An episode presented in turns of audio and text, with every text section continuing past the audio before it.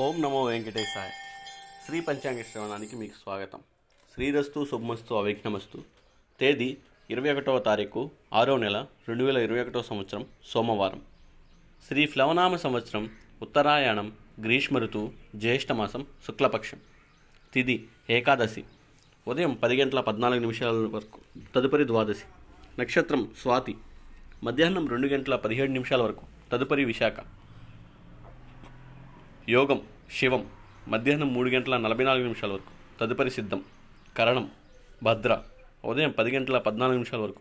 తదుపరి భవ రాత్రి తొమ్మిది గంటల ఒక్క నిమిషాల వరకు.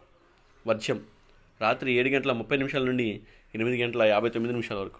దుర్ముహూర్తం మధ్యాహ్నం పన్నెండు గంటల ఇరవై ఏడు నిమిషాల నుండి ఒంటి గంట ఇరవై నిమిషాల వరకు. మరియు మధ్యాహ్నం మూడు గంటల నాలుగు నిమిషాల నుండి మూడు గంటల యాభై ఆరు నిమిషాల వరకు.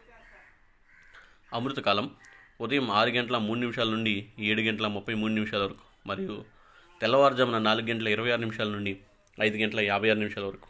రాహుకాలం ఉదయం ఏడు గంటల ముప్పై నిమిషాల నుండి తొమ్మిది గంటల వరకు. యమగండం ఉదయం పది గంటల ముప్పై నిమిషాల నుండి పన్నెండు గంటల వరకు. సూర్యరాశి మిథునం చంద్రరాశి తుల. ఇవాటి సూర్యోదయం తెల్లవారుజామున ఐదు గంటల ముప్పై నిమిషాలకు. సూర్యాస్తమయం సాయంత్రం ఆరు గంటల ముప్పై ఆరు నిమిషాలు నేటి విశేషం నిర్మల ఏకాదశి. నిర్మల ఏకాదశి వ్రతం. హిందూ క్యాలెండర్ ప్రకారం ఏకాదశికి సంవత్సరంలో ఇరవై నాలుగు ఉపవాసాలు ఉన్నాయి.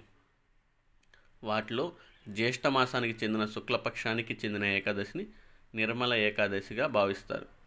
ఈ రోజున ఉపవాసం ఉంటారు. భీష్మ ఏకాదశిని కూడా అంటారు. శుభమస్తు. సమస్త లోకా సుఖినో భవంతు.